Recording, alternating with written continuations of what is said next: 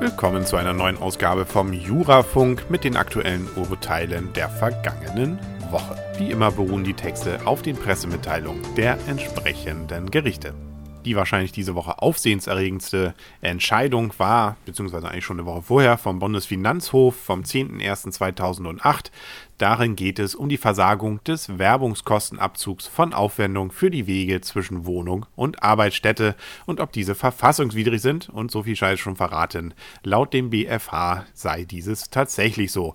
So heißt es hier, seit dem 01.01.2007 sind Aufwendungen des Arbeitnehmers für die Wege zwischen Wohnung und regelmäßiger Arbeitsstätte keine Werbungskosten mehr. Der Gesetzgeber geht danach davon aus, dass der Weg von und zu der Arbeitsstätte in die private Sphäre fällt. Das ist das sogenannte Werkstorprinzip. Der 6. Senat des Bundesfinanzhofs hält die Neuregelung für verfassungswidrig, soweit Aufwendungen des Arbeitnehmers für die Wege zwischen Wohnung und regelmäßiger Arbeitsstätte weder als Werbungskosten noch auf andere Weise abgezogen werden können.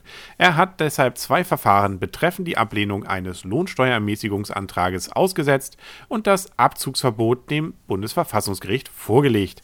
Nach Auffassung des Bundesfinanzhofs sind Aufwendungen des Arbeitnehmers für die Wege zwischen Wohnung und regelmäßiger Arbeitsstätte Erwerbsaufwendungen. Sie seien deshalb bei der Bestimmung der finanziellen Leistungsfähigkeit nach dem sogenannten objektiven Nettoprinzip zu berücksichtigen. Die vom Gesetzgeber zur Begründung angeführte Haushaltskonsolidierung bietet für sich genommen noch keinen sachlichen Grund für eine Ungleichbehandlung. Der Bundesfinanzhof ist ferner der Ansicht, dass der Gesetzgeber das Werkstorprinzip nicht folgerichtig umgesetzt habe. Sonstige Mobilitätskosten, wozu unter anderem Kosten der doppelten Haushaltsführung zählen, könnten nämlich weiterhin als Werbungskosten oder in sonstiger Weise steuerlich geltend gemacht werden. Selbst wenn man aber das Werkstorprinzip anerkennen sollte, verstößt das Abzugsverbot nach Auffassung des Bundesfinanzhofs gegen das subjektive Nettoprinzip. In diesem Fall handelt es sich um vermeidbare Ausgaben, denen sich der Arbeitnehmer nicht beliebig entziehen könnte. Diese Aufwendungen seien auch nicht durch den Grundfreibetrag abgegolten. Andernfalls bliebe das einkommensteuerliche Existenzminimum hinter dem sozialrechtlichen Mindestbedarf zurück. Danach nämlich zählen Fahrten zwischen Wohnung und Arbeitsstätte zu den notwendigen Ausgaben, die das nach Sozialhilferecht zu berücksichtigende Einkommen mindern. Nach der Rechtsprechung des Bundesverfassungsgerichts aber muss der Gesetzgeber dem Einkommensbezieher von dessen Erwerbsbezügen mindestens das belassen, was er dem Bedürftigen zur Befriedigung seines existenznotwendigen Bedarfs aus öffentlichen Mitteln zur Verfügung stellt. Schließlich genügt die Neuregelung im Fall beiderseits berufstätiger Ehegatten nicht dem Gleichheitssatz in Verbindung mit dem verfassungsrechtlichen Gebot zum Schutz von Ehe und Familie.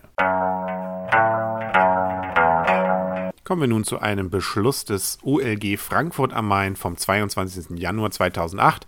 Hierin geht es um die Verantwortlichkeit des Access-Providers für den Inhalt von Webseiten im Internet, zu denen er seinen Kunden den Zugang vermittelt. Das OLG Frankfurt am Main hat die Rechtsauffassung vertreten, dass ein Internetprovider für den Inhalt von Webseiten, zu denen er seinen Kunden den Zugang ermöglicht, grundsätzlich nicht verantwortlich ist.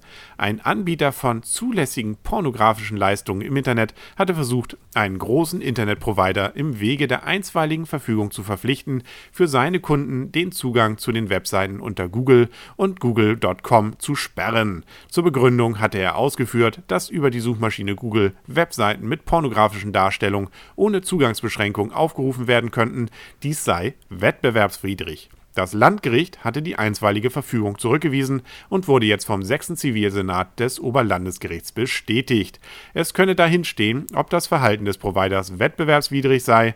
Auch wenn man dies annehme, scheitere der geltend gemachte Anspruch jedenfalls daran, dass der Provider als bloßer Vermittler des Zugangs zum Internet nicht für Wettbewerbsverstöße verantwortlich sei, die auf den über Google zu erreichenden Seiten begangen würden. Eine Haftung komme auch nicht nach den vom BGH entwickelten Grundsätzen für die Verkehrspflichten des Betreibers einer Internet-Auktionsplattform in Betracht. Der Betreiber der Plattform schaffe seinen Kunden erst die Möglichkeit zur Begehung von Wettbewerbsverstößen, er eröffne also eine Gefahrenquelle, für die er grundsätzlich verantwortlich sei. Hiermit sei die Tätigkeit des Providers aber nicht zu vergleichen. Dieser ermögliche seinen Kunden lediglich den Zugang zum Internet.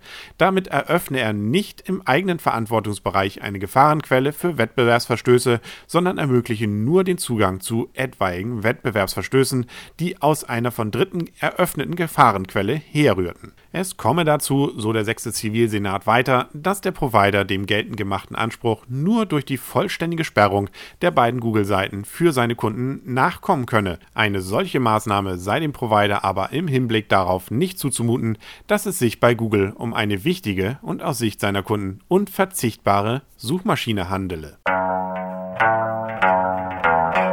Das Bundesarbeitsgericht hat sich am 24. Januar 2008 mit den Formerfordernissen für eine Kündigung während der Probezeit auseinandergesetzt und so hat es entschieden. Das für Kündigung nach § 623 BGB bestehende Schriftformerfordernis ist nur gewahrt, wenn das Kündigungsschreiben vom Kündigenden eigenhändig unterzeichnet ist. Die bloße Paraphierung mit einem Namenskürzel genügt nicht. Nach dem äußeren Erscheinungsbild muss erkennbar sein, dass der Unterzeichner seinen vollen Namen und nicht nur eine Abkürzung hat niederschreiben wollen. Insoweit ist ein großzügiger Maßstab anzulegen. Auf die Lesbarkeit des Namenszuges kommt es nicht an. Da haben ja die Ärzte Glück gehabt. Während einer vereinbarten Probezeit, längstens für die Dauer von 6 Monaten, kann das Arbeitsverhältnis gemäß § 622 Absatz 3 BGB mit einer Frist von 2 Wochen gekündigt werden. In diesem Fall gilt nicht die längere Kündigungsfrist des § 622 Absatz 1 BGB von 4 Wochen zum 15. oder zum Ende eines Kalendermonats. Haben die Parteien eine Probezeit von bis zu 6 Monaten vereinbart, greift die Kündigungsfrist von 2 Wochen unabhängig davon, ob die Probezeitvereinbarung bezogen auf die geschuldete Tätigkeit noch angemessen ist. Ist die Probezeit in einem vorformulierten Arbeitsvertrag vereinbart, unterliegt sie keiner Angemessenheitskontrolle nach § 307 Absatz 1 Satz 1 BGB. Mit einer vertraglich bestimmten Probezeit von 6 Monaten nutzen die Parteien lediglich den ihnen von 622 Absatz 3 BGB zur Verfügung gestellten Rahmen aus. Eine Abweichung von Rechtsvorschriften, die gemäß 307 Absatz 3 Satz 1 Voraussetzung für eine Inhaltskontrolle nach 307 Absatz 1 Satz 1 BGB ist, liegt nicht vor. Der Kläger war bei der Beklagten, die ein Fleischwerk betreibt, als Arbeiter mit einfachen Tätigkeiten beschäftigt. Im Arbeitsvertrag hatten die Parteien eine Probezeit von 6 Monaten vereinbart. Die Beklagte kündigte nach rund 4 Monaten das Arbeitsverhältnis. Der 6. Senat des Bundesarbeitsgerichts hat die Kündigungsschutzklage abgewiesen. Die Kündigung war entgegen der Auffassung der Vorinstanzen ordnungsgemäß unterzeichnet. Sie hat das Arbeitsverhältnis mit einer Frist von 2 Wochen beendet, da sie innerhalb der nach § 622 Absatz 3 BGB zulässigerweise vereinbarten Probezeit von 6 Monaten erfolgt ist. Kommen wir abschließend noch zu einem BGH-Urteil vom 23. Januar 2008. Darin geht es um die Umlage der Betriebskosten nach Personenzahl. Der Vermieter einer Wohnung kann bei vereinbarter Umlage der Betriebskosten nach Personenzahl nicht auf das amtliche Einwohnermelderegister zurückgreifen, um die Belegung des Hauses zu ermitteln. Die klagende Gemeinde ist Vermieterin einer von der Beklagten gemieteten Wohnung. Die Parteien vereinbarten die Umlage bestimmter Betriebskosten, unter anderem Kaltwasserverbrauch und Müllabfuhr nach der Kopfzahl der Mieterparteien. Mit der Betriebskostenabrechnung für den Abrechnungszeitraum 2004 errechnete die Klägerin eine Nachforderung zu ihren Gunsten. Die für die Verteilung maßgebliche Personenzahl hatte die Klägerin anhand des Einwohnermelderegisters ermittelt.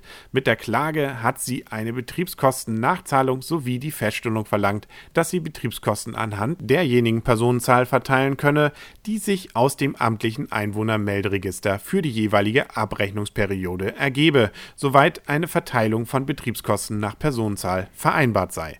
Das Amtsgericht hatte die Klage abgewiesen, das Landgericht die Berufung zurückgewiesen. Der Bundesgerichtshof hat die Entscheidung der Vorinstanz bestätigt.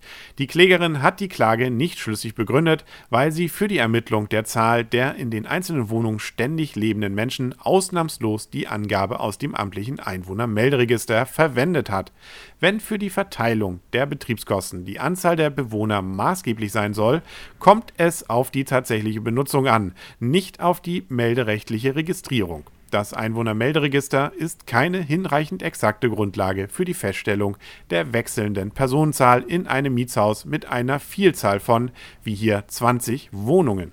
Die in einem solchen Haus stattfindende beachtliche Fluktuation spiegelt sich nach der Lebenserfahrung nicht oder nur unzureichend im Einwohnermelderegister wider. Eine Umlage von Betriebskosten nach Kopfzahl setzt deshalb voraus, dass der Vermieter für bestimmte Stichtage die tatsächliche Belegung der einzelnen Wohnungen feststellt. Dass dies mit einem höheren Aufwand und mit gewissen tatsächlichen Schwierigkeiten verbunden sein kann, vermag daran nichts zu ändern. Ja, das waren unsere Urteile der Woche. Ich hoffe, es hat Ihnen gefallen. Bis zum nächsten Mal. Mein Name ist Henrik Rasemann und dies war der Jurafunk von jurafunk.de.